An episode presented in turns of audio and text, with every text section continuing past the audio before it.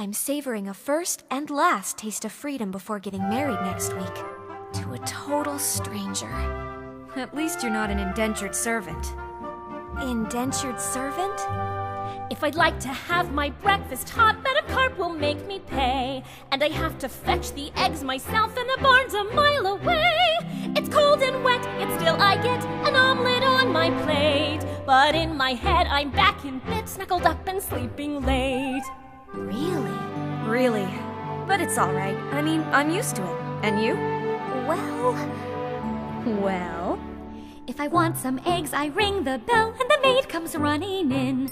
And she serves them on a silver tray, and she brings a cookie tin. And while I eat, she rubs my feet, and strolling minstrels play.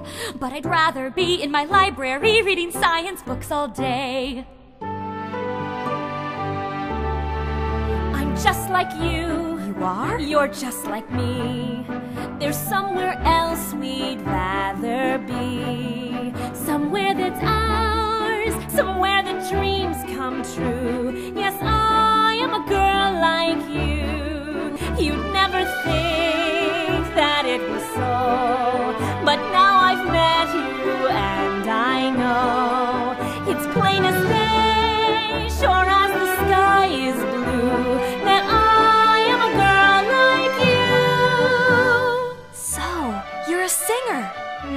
I work at Madame Carp's penitentiary. Uh, I mean, dress emporium. I love Madame Carp's dresses. I made the one you're wearing. You made this? The design looks so complicated. Oh, but it isn't really. First I choose a fabric from the rack and I pin the pattern down and I stitch it in the front and back and it turns into a gown.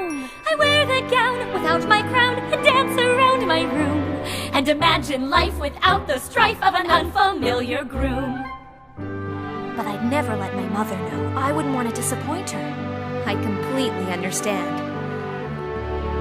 I'm just like you. I think that's true. You're just like me. Yes, I can see. We take responsibility.